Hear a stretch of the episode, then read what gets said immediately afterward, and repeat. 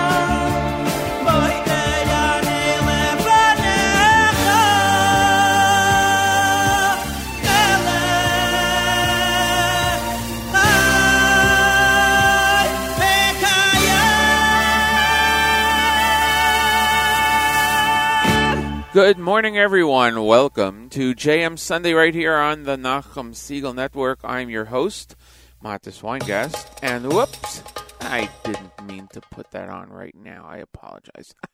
Getting jumping ahead. Yehuda wants to get in very quickly. So, as I was saying, uh, my name is Matis Weingast, and uh, today is the 2nd of February 2020 in the 7th uh, of Shvat 5780. If you're studying Daf Yomi, Brachos Lamed, Daf 30. Thank you all for joining us this morning. It is uh, it is 7:06 in the morning Eastern Time, AM. Wherever you are, it's whatever time it is where you are.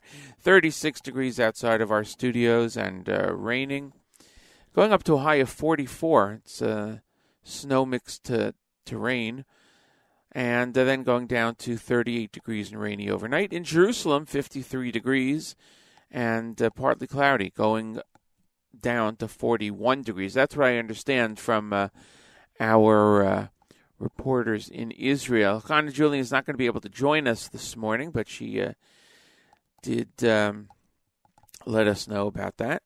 Uh, it's a, a, very exciting day here in the United States. Today is Super Bowl Sunday, which means one thing and one thing only that later on today it's going to be time for the exciting 2020 edition of the Kosher Halftime Show.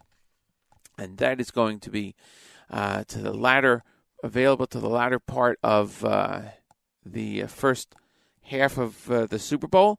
So probably around 8 o'clock tonight. And uh, it will be featuring, uh, of course, Nachum Segal as host uh, Ashley Blaker, Simcha Leiner, Meir Kay, and more. So that's something that everyone looks forward to on Super Bowl Sunday. There is a game. You'll watch that, I'm sure. But yeah, that's uh, that's what everybody has to look forward to. Uh, and great programming all day long. Uh, there's a live lunch encore at 11 o'clock, and also something extremely exciting. Nachum is going to be live from Eichler's of Borough Park, and he will future, feature a uh, live Q&A session with the renowned author and journalist Bari Weiss. Um, they'll talk about her new book, and uh, that is extremely exciting for today also. So uh, we have live presentations during the day. We have the uh, kosher halftime show.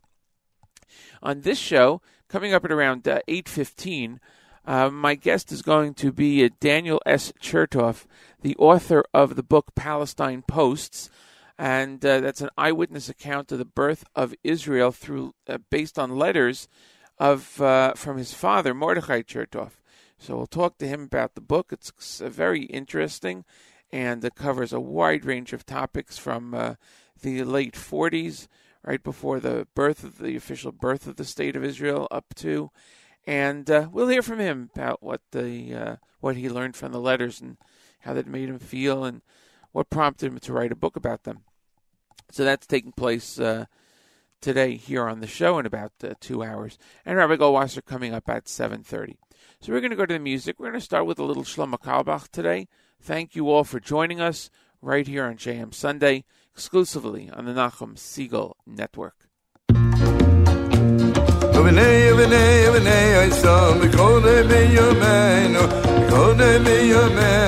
vnei in heut aber nei aber nei aber nei so gold be your man no gold be your man no mir your lord mir gibs mei do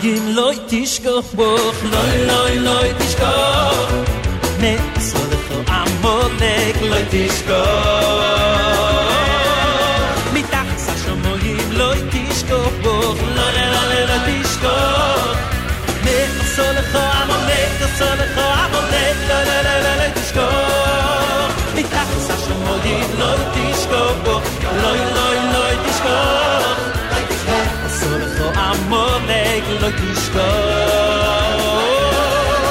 Ich darf es auch schon mögen, leut dich gar gar, leut dich gar,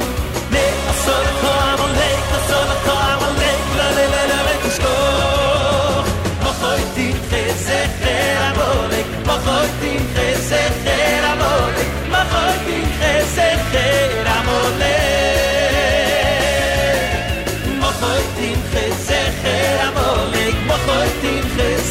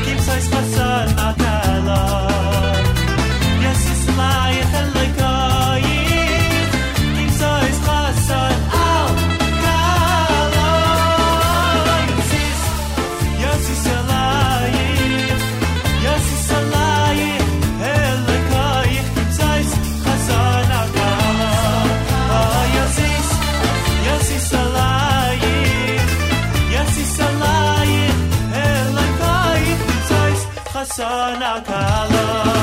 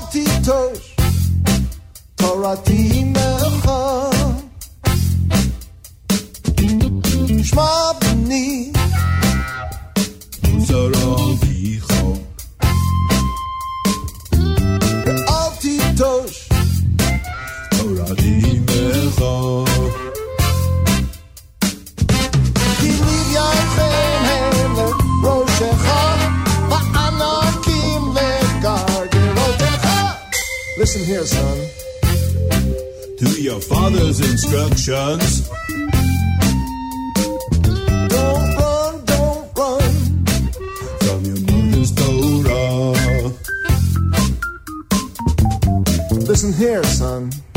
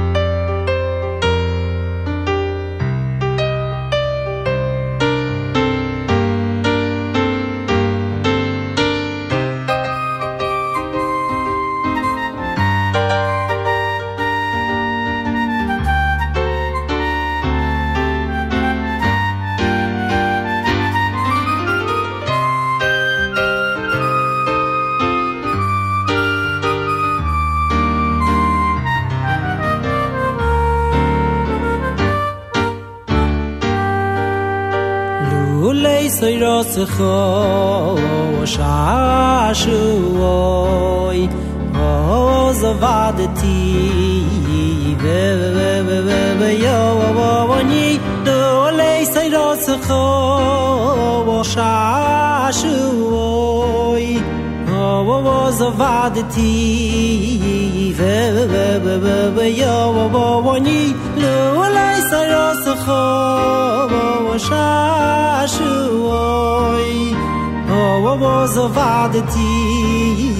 ve ve yo wo ni Lulei sayros kho shashoy o was a vadati ve ve ve ve ve yo wo wo ni lulei sayros kho shashoy o yo was a vadati ve ve ve ve sayros kho shashoy Oh, what was a vadati ve ve ve yo wani Lulei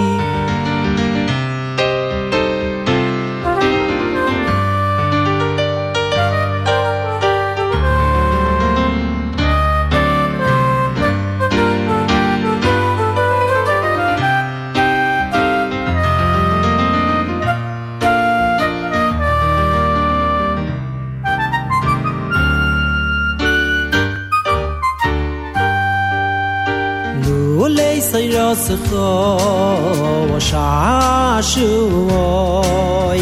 yo was a vadati ve ve ve ve ve yo wo wo ni lulei sayros kho shashoy yo was a vadati ve ve ve ve ve yo wo wo ni sayros kho shashuvoy yo was a vadati ve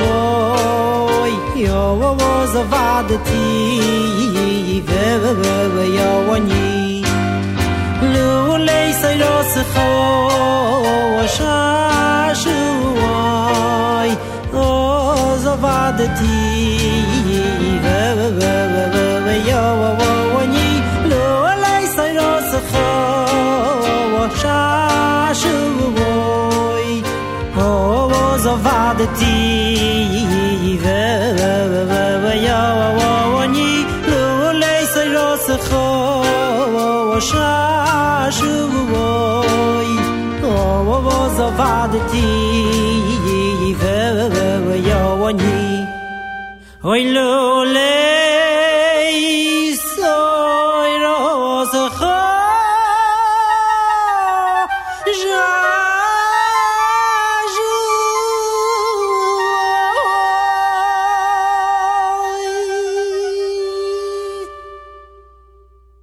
Baruch, uh, Baruch Sufrin. Uh, before that, the Ava V'Yachva Boys Choir, Avram Rosenblum, Yehuda David Gabe, and Shlomo Kalbach, right here on JM Sunday on the Nachum Segal Network. Drop late for Rabbi Goldwasser. We'll get to him in a few seconds. And uh, following that, I'll give you uh, an update of what's going on on this show for the rest of the show and what's going on on the uh, network. So uh, let's get to Rabbi Goldwasser at this time each and every Sunday through Thursday. We present to you Rabbi David Goldwasser. Rabbi Goldwasser's words, Lezecha Nishmas Harzev Rabbi Yosef Alevi, and Lezecha Nishmas Esther Bas Rabbi Yosef Alevi. Here is Rabbi David Goldwasser with Morning Chizuk. Good morning. It says in the Torah, Tomim tiyem Hashem. You should be perfect with Hashem. Ramonachai Lechovitcher says that the truth is, one should never worry. There is only one daiga, one worry that one is allowed to have, and that is, why am I worrying?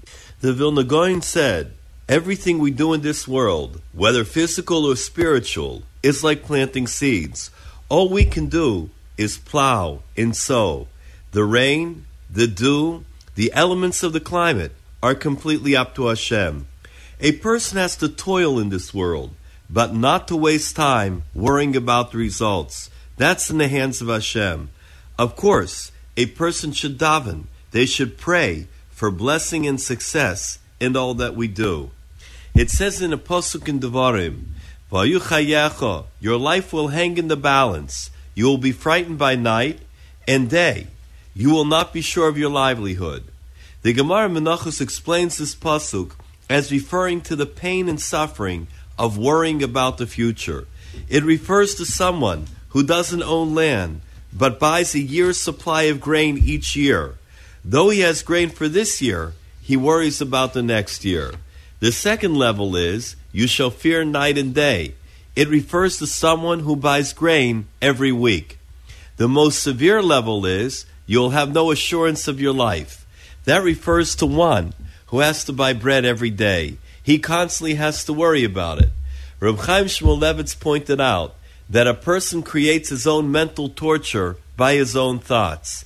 If we have food for today, appreciate what we have. We'll have a happy life. But if we worry about the future, so then we can never have peace of mind. Reb Simcha Zissel of Kelm had such mastery over his thoughts that at certain times at the end of the day, he would mentally review the thoughts of the entire day to see which he could improve on. The Chofetz Chaim used to say, everyone has something to worry about. It's preferable for a person to worry about spiritual matters, ruchnius. Then he will be free from worrying about material matters. Bitochon. If a person has trust in Hashem, it eliminates worry. If we remember how Hashem has helped us in the past, we'll find it easier to trust in Hashem for the present. Moshe Rabbeinu kept telling Bnei Yisrael, Hasher hoitzeisi eschem mieretz Mitzrayim. Remember, Hashem helped you in Mitzrayim. He will help you again. That is what we constantly have to remember, that Hashem is Sim Lev. He cares about each and every one of us. The old axiom goes, today is the tomorrow that you worried about yesterday. This has been Rabbi David Goldwasser bringing you morning chizuk. Have a nice day. Thank you very much, Rabbi Goldwasser, for those important words. It is uh, 7.36 a.m. Eastern Time in our area, wherever it is by you. Thanks for joining us right here on the Nachum Segal Network. A great uh, and exciting day today here on the network. Uh, on this show, we're here until 9 o'clock. It's about another, uh, a little less than an hour and a half. Coming up at about 8.15, I'll uh, be joined by... Uh, by David Chertoff. He's the author of a book entitled Palestine Posts, an eyewitness account of the birth of Israel. He writes about the uh, letters that he found in his uh, father's among his father's belongings after his father passed away, uh, and they were uh, letters between family and uh, spanned about 1947 to 1950, uh, and the birth of the state of Israel. the um, the author's father, Mordechai Chertoff, was a writer for the Palestine Post, and uh, these are source materials. These are first-hand materials, and uh, his son, I think, uh, masterfully crafted the letters and the context and the history into this book. It's very interesting, quite interesting.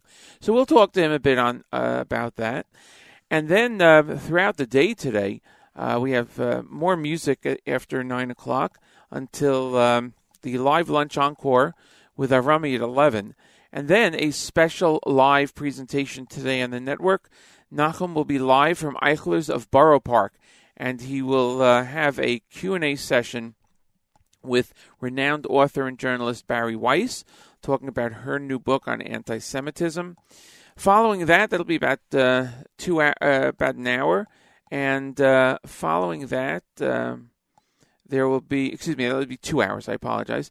Uh, following that at 3 o'clock Eastern Time, a encore of Saturday Night Segal with host Avrami. And then it is, of course, Super Bowl Sunday today here in the United States and around the world.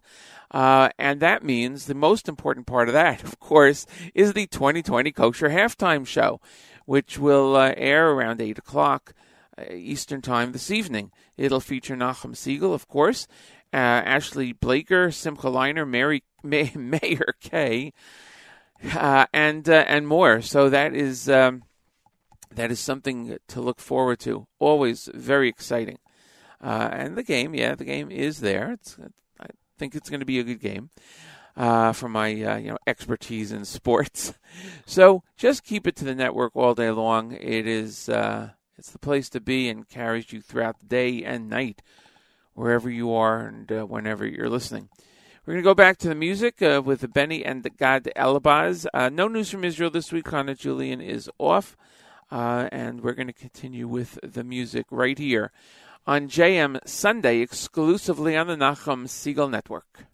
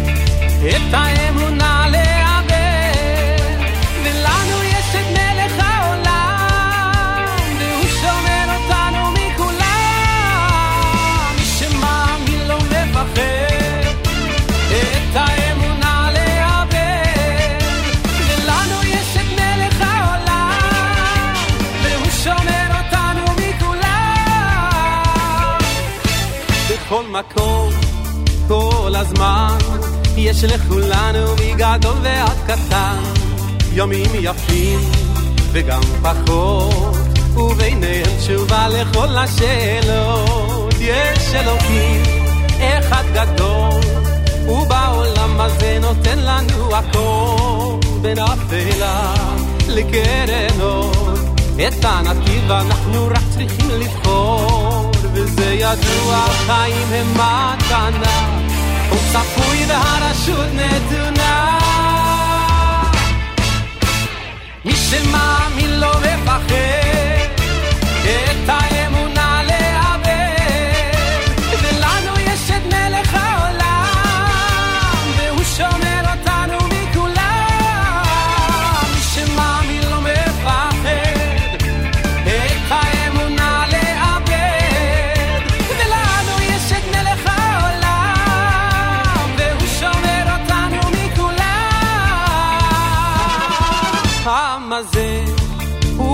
משפחה אחד ועוד אחד זה סוד ההצלחה. עם ישראל לא יוותר תמיד על המפה אנחנו נישאר. וזה ידוע החיים הם מתנה. הכל צפוי והרשות נתונה. מי שמאמין לא מפחד. את האמונה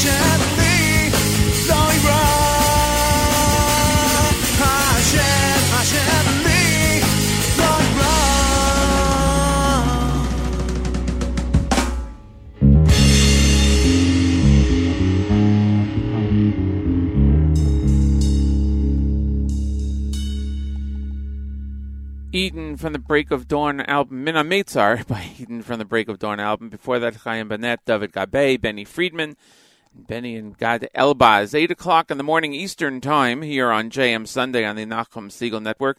As I had mentioned earlier, Hannah Julian is off this uh, week with the uh, news from Israel. We hope to reconnect with her next Sunday morning. It is the uh, 2nd of February, seventh day in the month of Shvat. If you're studying Daf Yomi, it's Brachos uh, Lamed, Daf Lamed 30. 36 degrees outside of uh, our studios and heading up to a high of 44 with some snow possibly uh, occurring, then turning to rain. A low of 38 degrees tonight and rainy. In Jerusalem, it's 53 degrees right now and uh, going down to 41 degrees. So much happening on the network today. We're here until 9 o'clock. Coming up in about 15 minutes, I'll be joined by the author of the book Palestine Posts, an eyewitness account of the birth of Israel. That'll be Daniel Chertoff. We'll talk about the book and his father, who uh, penned the letters. Then throughout the day today, amazing programming continues. Live lunch encore with host Avrami at 11 o'clock. And then a two-hour special live from Eichlers in Borough Park, Nachum Segal. And uh, he will feature a live Q&A session with renowned author and journalist Bari Weiss, talking about her book on anti-Semitism. At 3 o'clock, a Saturday Night Segal encore with host Avrami. And then, of course, the fun begins. There is a football game today uh, here in the United States. It's called the Super Bowl. a couple of people will be watching it, but a lot of people will be watching the 2020 Kosher Halftime Show that will air about 8 o'clock uh, towards the end of the um, first half of the football game. Hosted by Nachum Segal, featuring Ashley Blaker, Simcha Leiner, Meir Kay, and lots more. Should be very, very exciting. And then, uh, you know, hey, go back to that game. Uh, that's going to be the plan for today. And uh, again, great programming all day long today. Nachum will be back on JM and the AM tomorrow morning uh, at uh, 6 a.m. Eastern Time. Let's go to some music, and then we'll be joined by uh, our guest author this morning right here on JM Sunday, exclusively on the Nachum Segal Network.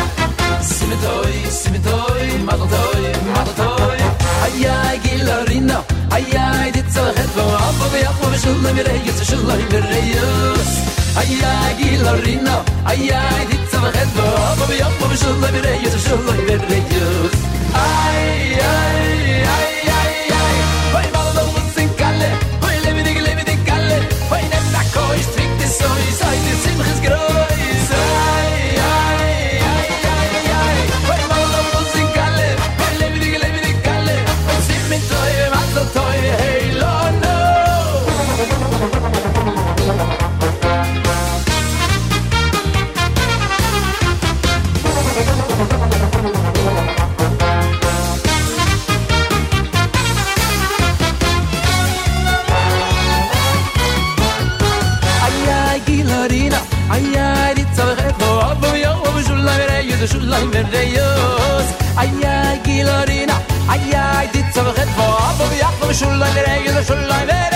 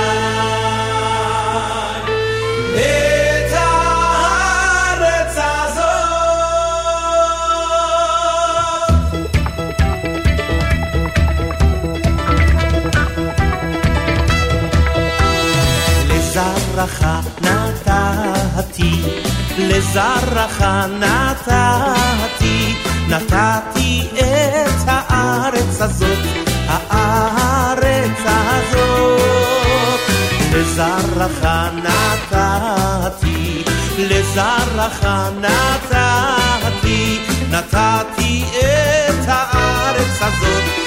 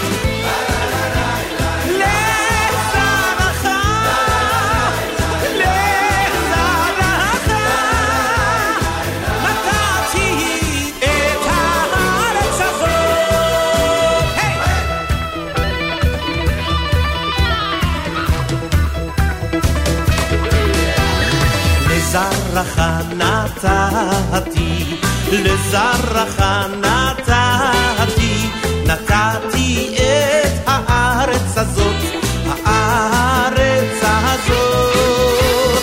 לזרח נתתי, לזרח נתתי, נתתי את...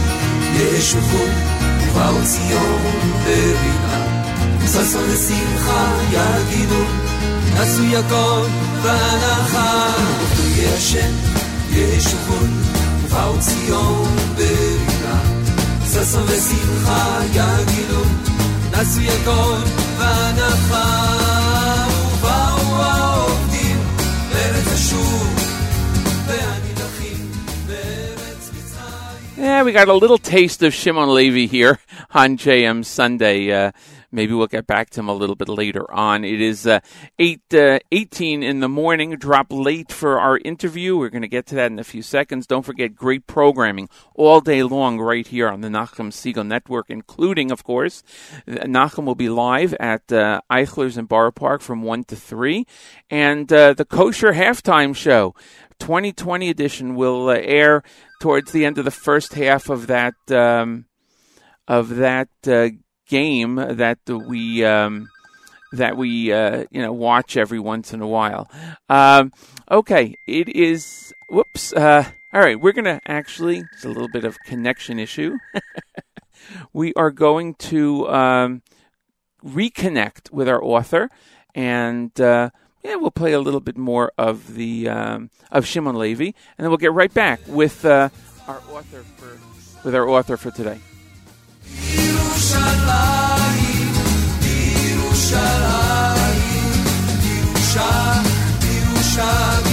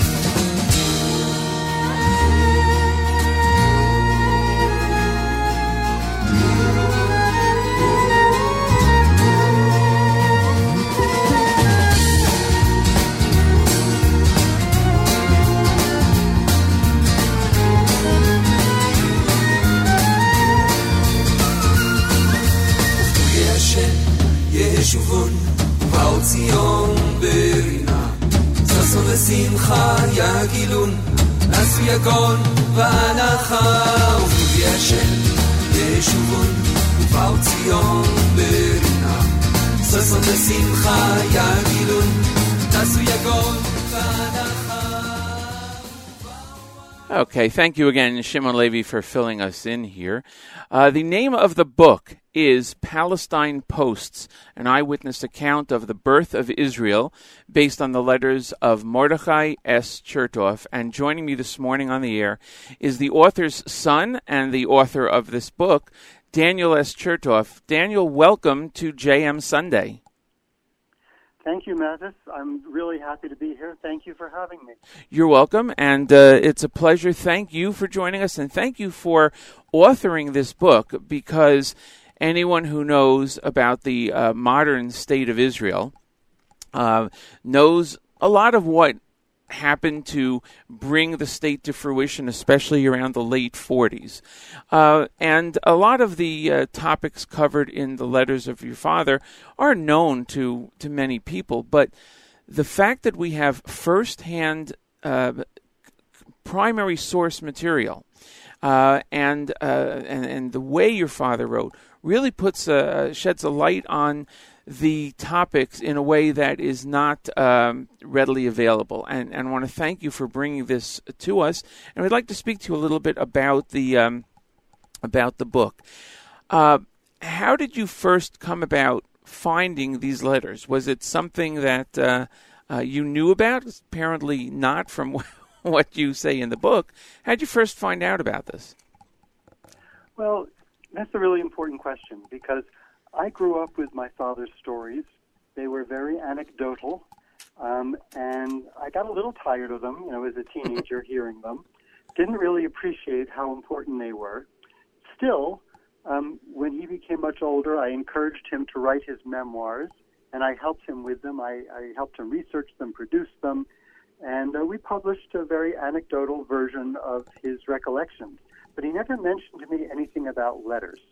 It was only after he died that I was going through his papers and suddenly discovered a cache of about 400 letters, including 120 letters that he wrote to his parents and siblings back in the United States after he moved to Israel. He made Aliyah in 1947 and became the foreign news editor and then the war correspondent for the Palestine Post, and he was also in the Haganah. So I didn't know about the letters, and it was quite a shock to me to find them. Um, when I first found them, I thought, oh, very nice. I'll scan them and I'll give them to my children, and if they're interested, they'll look at, look at them. But then I started reading them, and they were incredibly interesting and well written, and I realized that there were many references to things that my children wouldn't be able to identify. So I found myself annotating and then wanting to know more about some of the historical events that he mentions, some of which are, are not so well known, especially events having to do with British Mandate history, like the Sergeants' Affair and the Farran Affair. So before I knew it, I had taken his letters, annotated them, put them in their historical context, and uh, in addition, had gotten to know my father as a 25 year old. It was really incredible, very, Right. very emotional for me, and very powerful. And you do write very openly about uh, your relationship with your father. And as I said to you off the air before we began, the uh, book is extremely interesting because of all the letters and the facts and, and the firsthand experience. But it's also important to understand who your father was and his feelings and thoughts about the time, and also, frankly, I feel who you are as you were looking at this. So let's start with you. From a from a standpoint of learning about history in Israel, you heard the stories from your father, as you said, but how did you feel about um, learning about that history? What did it mean to you before you even saw the letters? That's a really important question, also. um, you know, I've lived in Israel for 32 years. Mm-hmm. I grew up with strong Zionist parents. My parents stayed in the U.S., even though they met here and intended to return to Israel. But I was raised in the U.S., but always with an eye towards Israel. And I had no doubt that I would eventually make my home in Israel and would only date women who were interested in Israel as well. And um, although I, I've lived here for a long time, I've taken many things for granted. And I saw the letters as an opportunity to come to grips with some of the issues having to do with the conflict and the history of the period. And I really welcomed the opportunity to immerse myself and to understand. And it's had a big impact on my interpretation of the conflict, um, going back and understanding the Balfour Declaration, the whole history of the of the British Mandate, the the various responses to ideas of partition. It's had a big impact, and I, I think it's given me a certain peace of mind with respect to the conflict. Uh, Uh, I'm I'm I'm sorry. Go ahead. no, no, no. Please finish. I, I was just going to say that um, you know I, I've I'm impressed with all the efforts that Israel went to to try to make peace with the Palestinians, and it was fascinating to read how much frustration UN mediators and various other officials um, how how frustrated they were with the process of trying to make peace. And now, having really studied the time period in some detail, I understand it much better. Uh, so I'm sorry. So you're talking about the occurrences of last week, right? because it continues, and, and and that's a question I'd like to get to a little bit later. Your your thoughts about how your father would feel about things that have gone on in, in the last number of years. I know your father passed away, I believe, 2013. Am, am I correct? That's right. At the That's age right. of- almost exactly six years ago. Right, at, at the age of 91. So he certainly Right. has seen a tremendous amount in the growth uh, and development of the state of Israel and everything that's happened in between. But I'd like to tie in that question I had about your feelings with your father's feelings. He was in. um he was in Israel. He was in pre-Israel around that time, writing for the Jerusalem Post, for for the uh, Palestine Post, excuse me. Why was he there, and what was his uh, thinking about Israel? My father um, also came from an intensively Zionist family. His father had been a professor of Talmud, an Orthodox Rav who escaped from Russia in 1899, made it to the United States. Um, his mother also had gotten out of Romania, came to the United States, and he was raised in a household that was basically religious, but also incredibly culturally uh, literate although his father uh, was an Orthodox Rav, he still he had a master's from he, from uh, Columbia University in philosophy.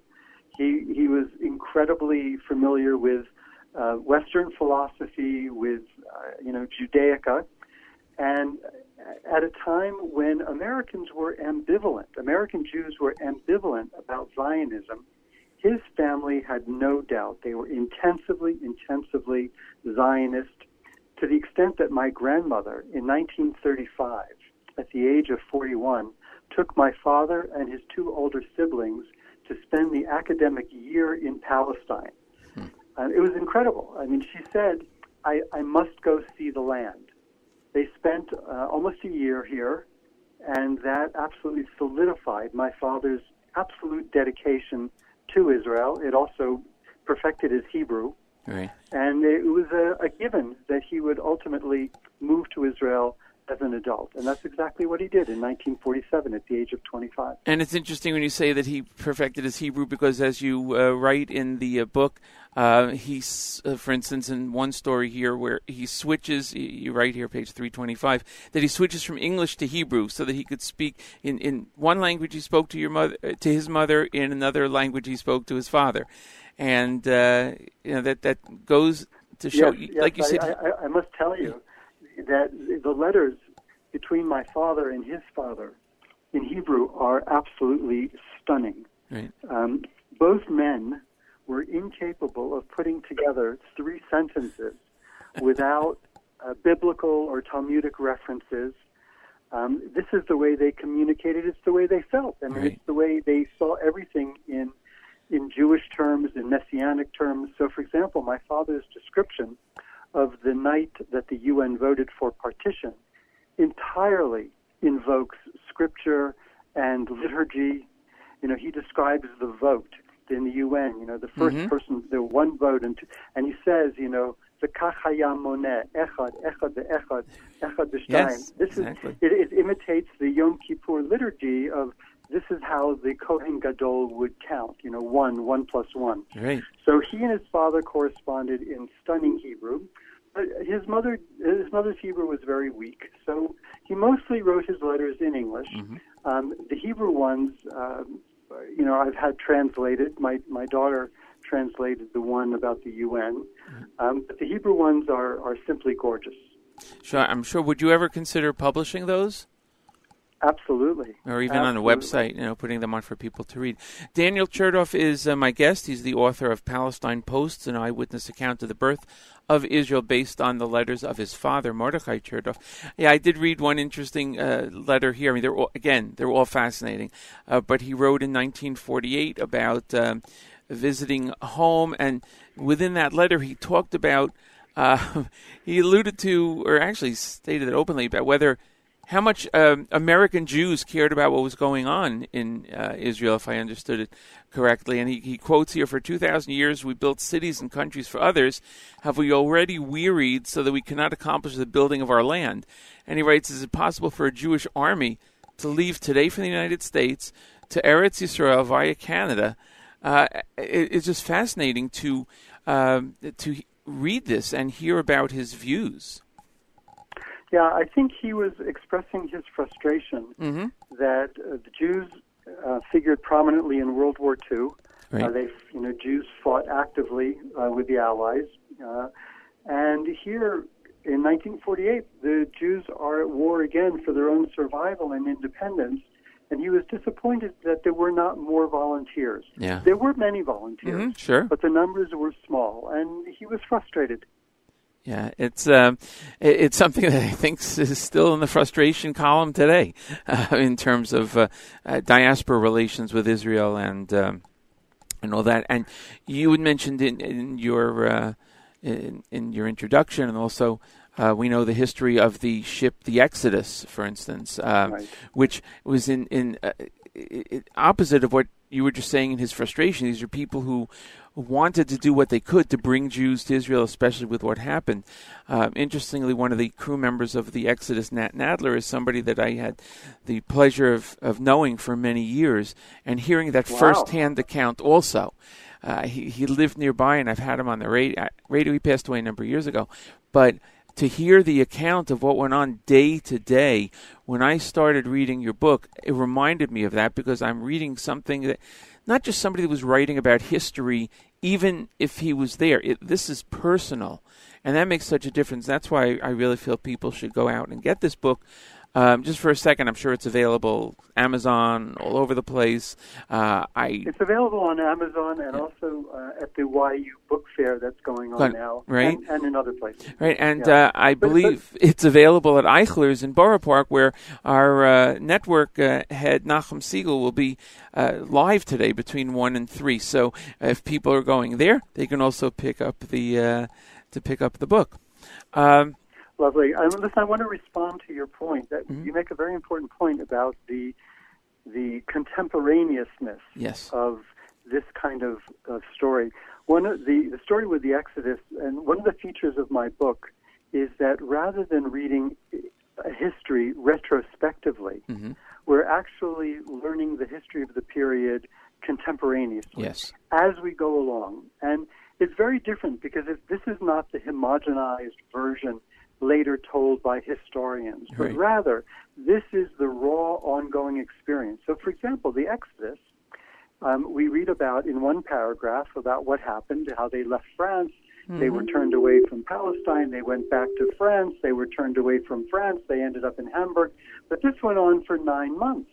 And we don't really appreciate the agony of the passengers unless you read about it on a more um, continuous basis. That's right. So the thing about the book and the letters is he's describing things as they go along. They are mm-hmm. uncensored, unprocessed, and it's incredible to experience history rather than reading about it later. Right. And as important as the time was, and as dangerous as the time was, and as difficult as the time was, um, your father talked about having a snowball fight on the roof of, Right.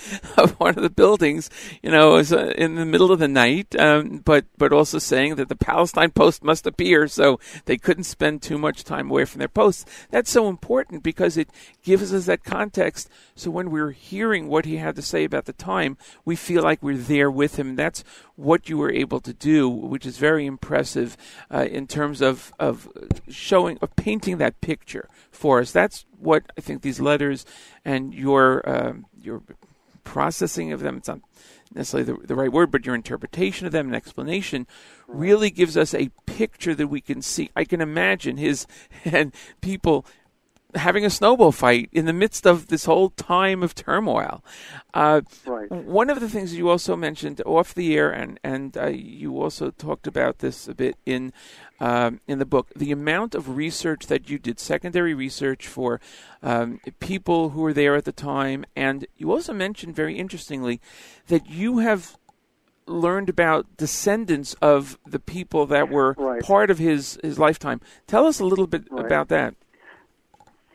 Right, exactly. Now, this book is a very, very personal book because it also explores my feelings towards my father. Mhm. And I think all men have complicated relationships with their father. And they say one of the hallmarks of becoming an adult is making one's peace with one's father. And, you know, so that is that is also something that this book helped me with. But I I had originally thought that many of these stories were merely personal to me. But in tracking down the descendants, I discovered that these stories are important to others as well. So to give you quickly one example, my father was in the building when the Palestine Post was bombed. Mm-hmm. He he dragged out a number of people. One of the people he dragged out was his favorite pressman, a man named Robbie. Robbie was mm-hmm. very badly hurt, and my father feared for Robbie's life and certainly for his sight. Right. He describes bantering with Robbie. He describes meeting Robbie's three beautiful children, and then later says, "Okay, Robbie's going to survive," um, and then he he goes on. Well, I found the youngest of Robbie's three beautiful children. Wow. And I discovered that Robbie did not survive. He, Mm. he he survived another year. Now, Robbie's youngest child is a 72-year-old man named David Nevo, who's a very successful Israeli high-tech and technology executive, but he never knew his father, and he was always. Uh, I wouldn't say obsessed, but he was. The, the bombing and the lo- loss of his father was very fundamental to him and to his identity and he just didn't know much about it. I asked him for further details, and he couldn't tell me. So I told him. I read him my father's 4,000 word account, and uh, we sat there together crying and hugging each other. Right. All of a sudden, a stranger shows up with an eyewitness account written by someone who loved his father and who dragged him out of the building and may have bought him a year of life Yeah, exactly. and I mean, finally fills in and gives him closure on a chapter that he didn't know about. Right. And this is only one story, and there are many stories, uh, many stories like that. And uh, it's really been a pleasure meeting the descendants of many of the important characters in my father's history, and we've become really close friends. Right. I guess there's a little bit of irony in, in that because, as you said, the relationship with your father was was what it was, and you got tired of the stories that he had told because you've heard them all, and yet there was this treasure trove of uh, letters that he never told you about, and now you are connecting with people that he wrote about in a way that you weren't able to connect, connect with your father. Uh, you didn't have that opportunity because he Right. didn't tell you about them. Um how did it make you feel that way? If you don't mind sharing a little bit uh, more of, um, did when you found those letters and you realized what they were, did you begin at some point in time to feel almost like, well, I've heard. You know, why didn't he tell me about these? Or, uh, no, or, or no. On the on the contrary, I felt like a fool for not understanding. You know, I he had Mhm. told me stories, but I didn't appreciate it. I didn't Right. understand how important they are. Um, this past Shabbat, uh, Jonathan Sacks has a beautiful uh, Dvar Torah where he talks about how Jews are we're storytellers. Right. We care about stories. Stories are critically critically important to us, and they're important to our identity. I think my father tried to tell me these stories, and I understood them enough to make Aliyah. Right. But I didn't understand what they meant about who he was hmm and how incredibly idealistic he was. And no matter what setbacks occurred, he had no question that the state of Israel was going to come into being and it was going to be a great state and would make amazing contributions to mankind. Right. And I didn't appreciate his efforts to understand um, his his idealism, his determination, and I'm sorry that I didn't appreciate that during his lifetime. And one of the obvious consequences of that is it's made me think about my relationship with my children, my sons, my children, and my my grandchildren. And it's made me also wonder how my grandchildren will will think about their parents. Right. So there's this a, a very long chain of being, you know, that goes from my grandfather to my father to me to my grandchildren. It's five generations. Right. Did So it's had a very big impact on on how I think about that. did did your children get the opportunity to hear some of the stories? Not about the letters, obviously, but the the stories from your father. Sure, Great. sure. They had a they had very good relationships with him, um, and they knew him well. Um, and they had heard some of the stories, and they definitely appreciated them even more than I did. Mhm. You know, it's easier to be a grandchild than the son of. Right. Yes. Yes. So- Absolutely. So it's more fun for them. And and that's why I know we've spent a lot of this time talking about the family relationship, your relationship, your father's relationship with his parents, because again, as I said, reading this the letters and and the facts. Uh, of, of which many of us know a lot about is is one thing.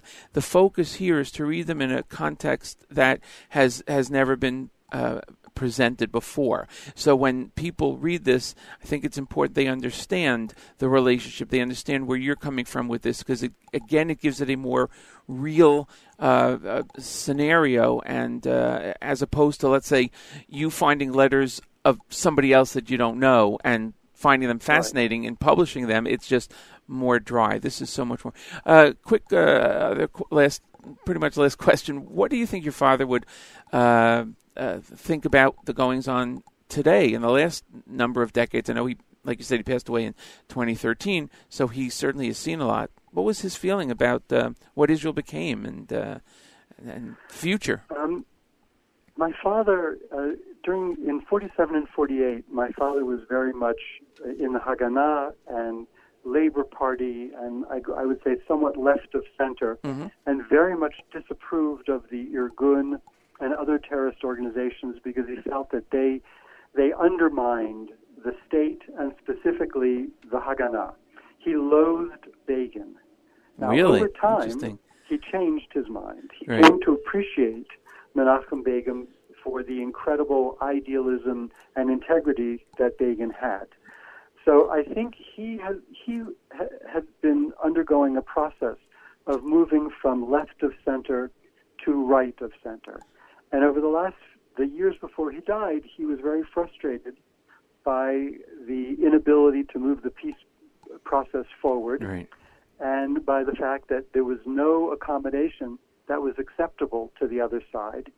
So I think that he, in that respect, is is uh, characteristic of many of Israel, many Israelis who have now uh, kind of given up on um, you know some kind of, of arrangement that uh, you know we're still waiting for the Palestinians to say we accept the idea of a Jewish state. Right.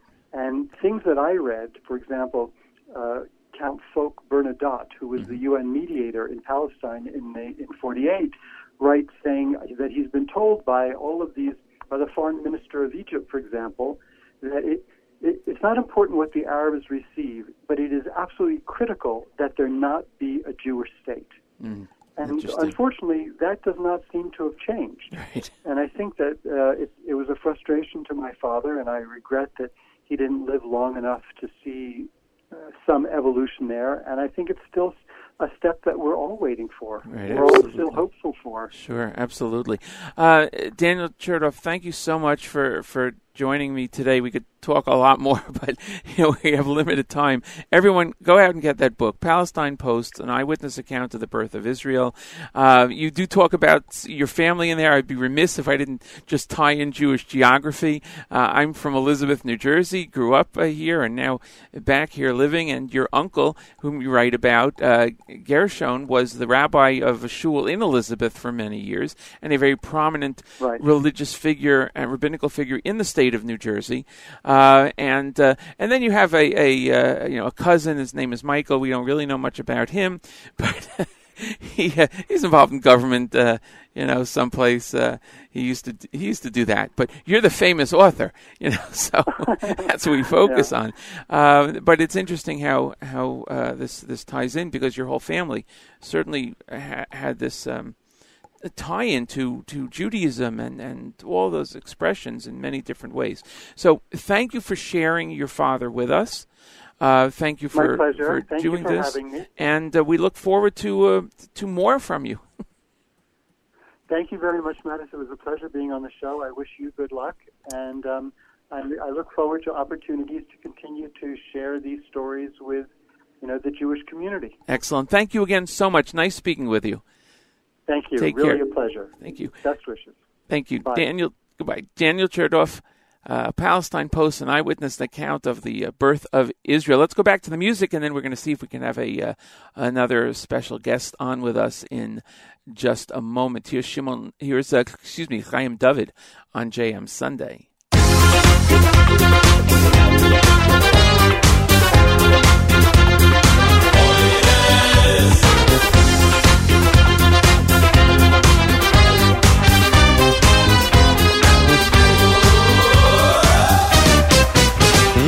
Hastine me an schein masse, hastine me an schein masse. Oi mir ab dem, weil schön noi. Hastine me an schein masse, hastine me an schein masse. Oi mir ab dem, weil schön noi. Hastine me an schein masse, hastine me an schein masse. Oi mir ab dem, weil wir kein schön noi. Hastine me an schein masse, hastine me an. Oy מרקדים ואבקו שלוי Ein wer a Kussen geta a springe dort in Himmel geht a Krieg Der war Schäfer schickt a Röwe Röwe Wer a Kussen geht a springe dort in Himmel geht a Krieg Der war Schäfer schickt a Röwe Röwe Wer a Kilo geta a springe dort in Himmel geht a Krieg Der war Schäfer schickt a Röwe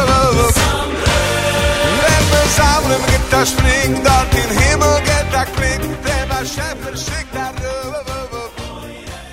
Somehow, I ended up with uh, Mezamrim instead of uh, Chaim David. I apologize about that, but um, hey, that's the way it goes here on live radio.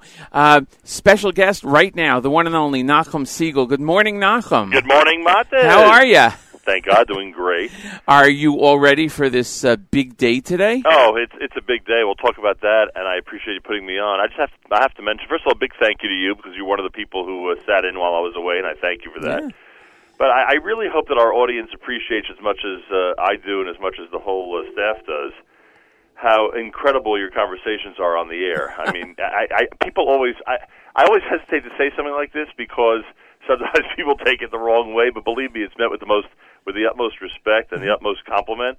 Uh, you've always been obviously you've always been uh, great on the air, but it seems like over the last couple of years you have honed your skills to the point where your conversations, especially with guests like you just had, are simply amazing. And uh, I just want to thank you because I found it riveting, and uh, I'm sure many people who were tuned in felt the same way. Well, I, I appreciate that, and and you reminded me about something, and I apologize. Whenever I uh, uh, have an author like this or someone, uh, I always mention the person that put me together with the person, and I didn't do it during the interview. But Stuart Schnee, who is a tremendous publicist in uh, Israel, Great man. uh, yes, is the one who connected me here, and I want to thank him and give a shout out to him because he is always very supportive of us here in the network. And uh, and, and and I apologize that I didn't mention it during the interview, but thank you. I you know I enjoy interviewing people that um, have something to say that I enjoy.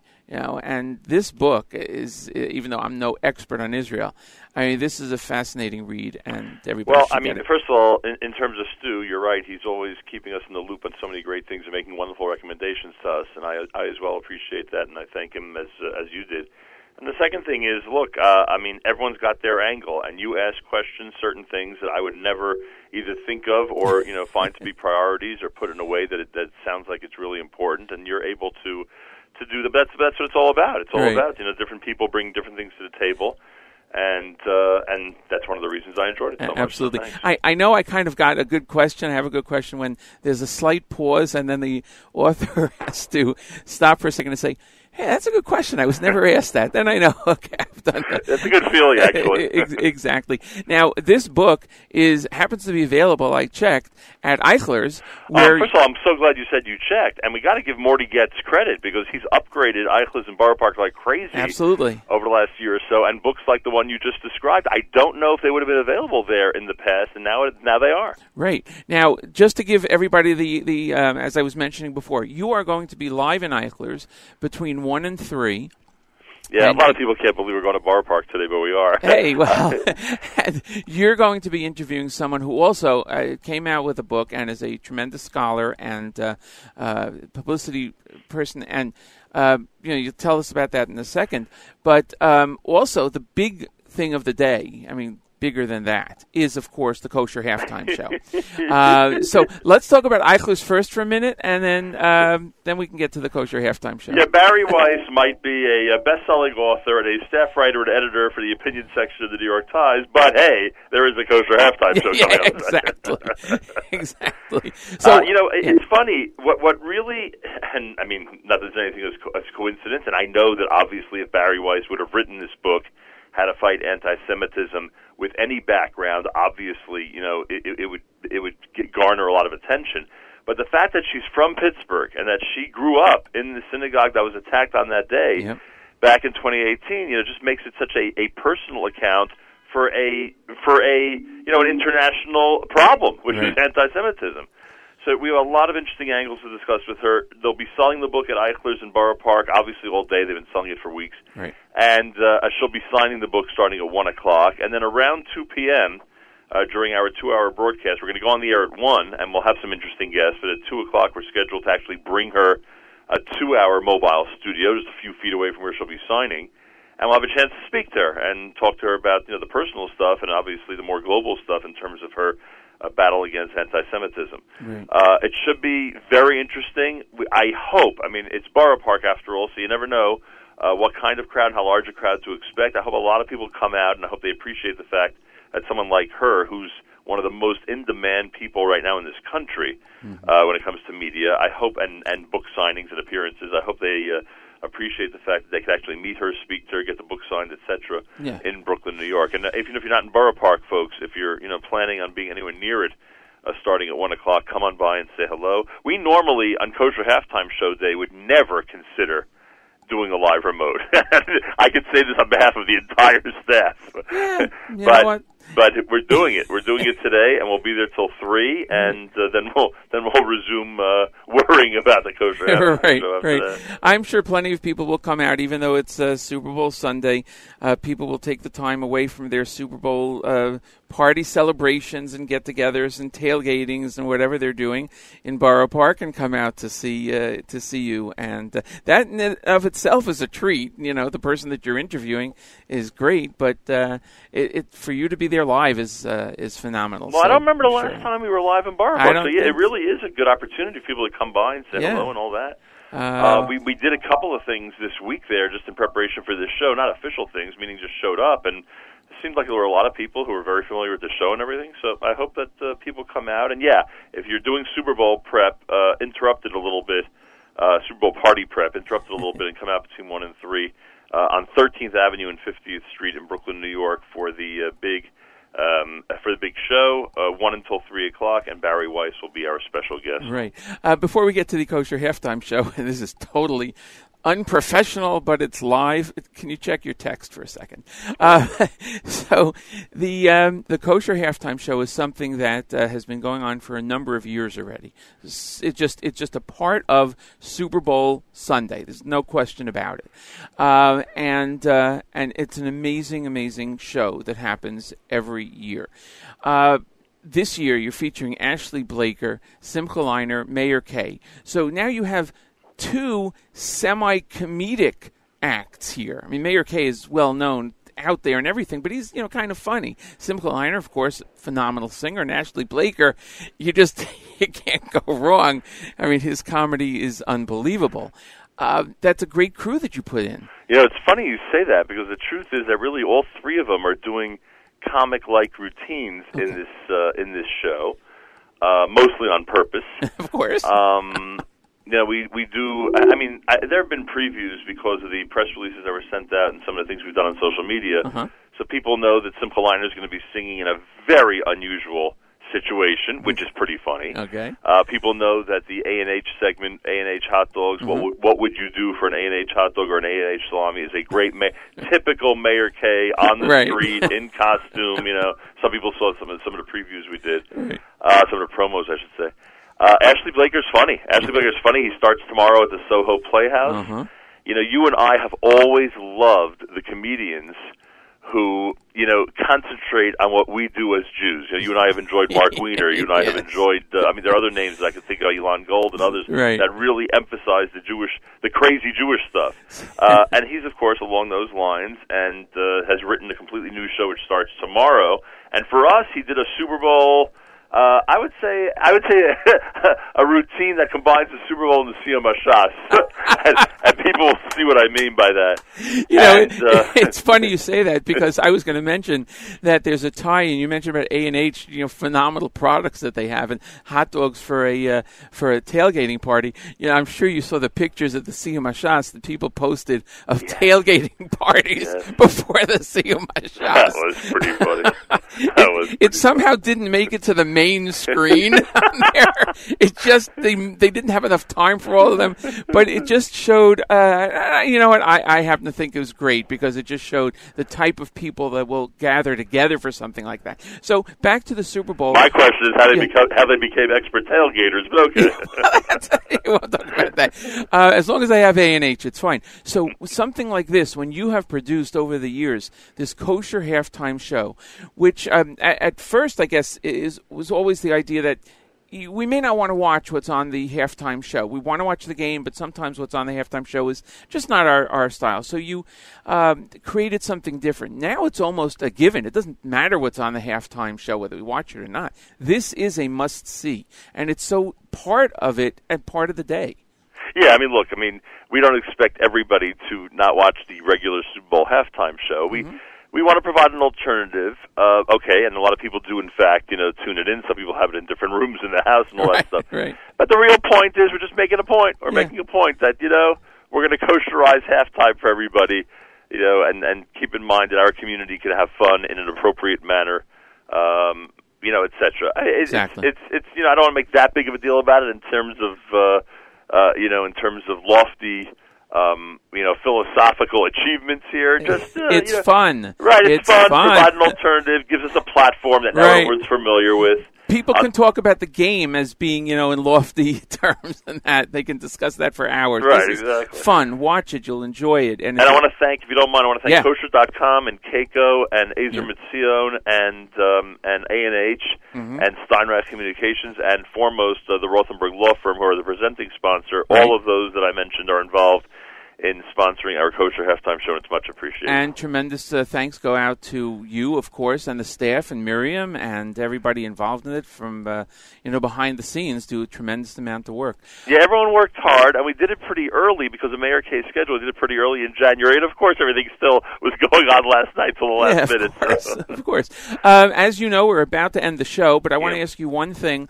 Uh, you had a chance to participate in a uh, Michael Bloomberg presidential event. Uh, can you, in a minute, you know, tell our audience here on Sunday about that? Well, a lot of people uh, in, in affiliated with the Jewish part of his campaign Mm-hmm. kn- knew and continue to know that I'm a good friend of his, and that we've had quite a relationship for the last 15 years or so. Something that you know. And they reached out to me to MC the event. It didn't really end up MCing. It ended up that I was the first speaker at this big rally for him down in Florida last Sunday. Right. Uh, the reaction's been mixed. A lot of people are big Bloomberg fans and want to see him, you know, bring back the uh, the um, the glory of the Democratic Party. And Right. there are many people who believe that, and there are many people in our community who are big Trump supporters. And I acknowledge the incredible uh, work that uh, the president has done on behalf of Israel, etc. But Right. they feel that you know enough is enough with the craziness, and they needed somebody a little bit more level-headed to be the decision maker in the White House. So with all that in mind. Uh, I've gotten good reaction on that side. Others uh, have had some interesting things to say about my choice.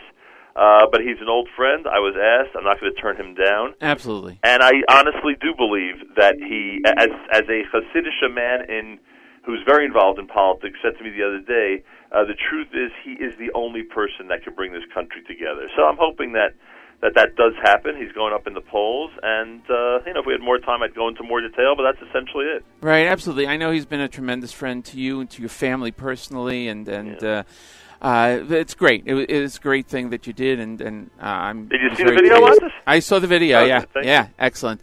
All right, Nachum. Thanks. Uh, enjoy today. We'll hear you later, and uh, enjoy the halftime show and the game, and uh, we'll see you tomorrow Four morning. hours, four hours from now, Borough Park Eichlers, and tonight, just after, just before halftime, get ready to see the Kosher Halftime Show. Everybody, NachumSegal.com and Facebook.com slash Nachum Segal Network. Thank you, Matis. You're welcome. Hear you tomorrow morning again on JM and the AM. Take Thank care, you. Nachum. Thank you. And thanks again for everybody who uh, joined us this morning. My thanks to um, uh, my uh, to uh, the author Dan- Daniel Chertoff. The book is Palestine Posts. You can get it at uh, Eichler's and you can get it online at Amazon. We'll see you next week right here on JM Sunday on the Nachum Segal Network.